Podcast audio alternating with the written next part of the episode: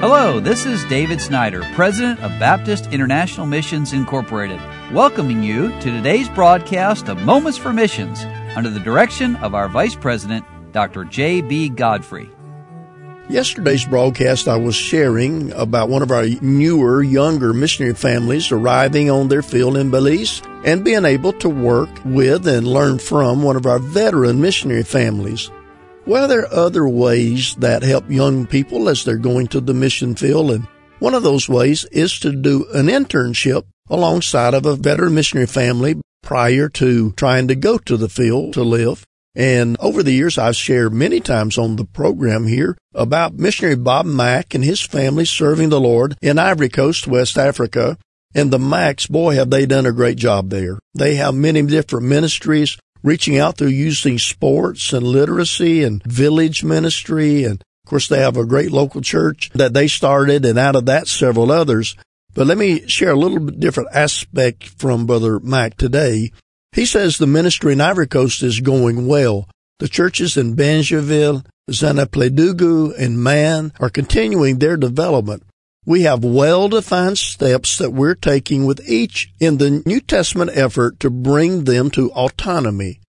Their ministries in literacy, sports, medical village work is abounding as well.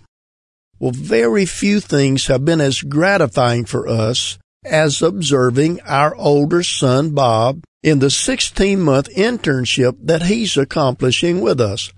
I found myself wondering how I ever got anything done without him. For these months of internship, Bob has been averaging about 53 hours of ministerial service a week. Now, this is significant when you realize that so much more time is needed just to live here than what's necessary in the States.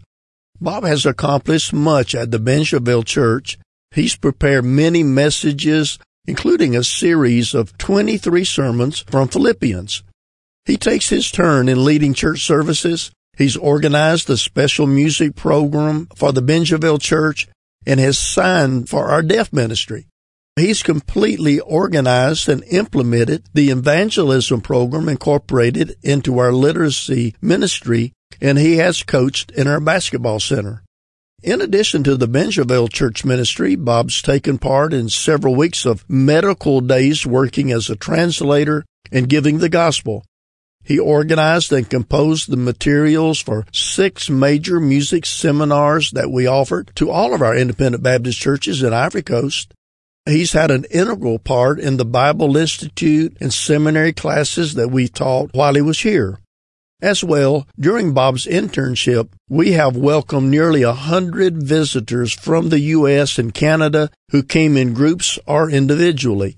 And Bob has handled the airport runs, the souvenir shopping runs, and many other necessities that come when you welcome guests.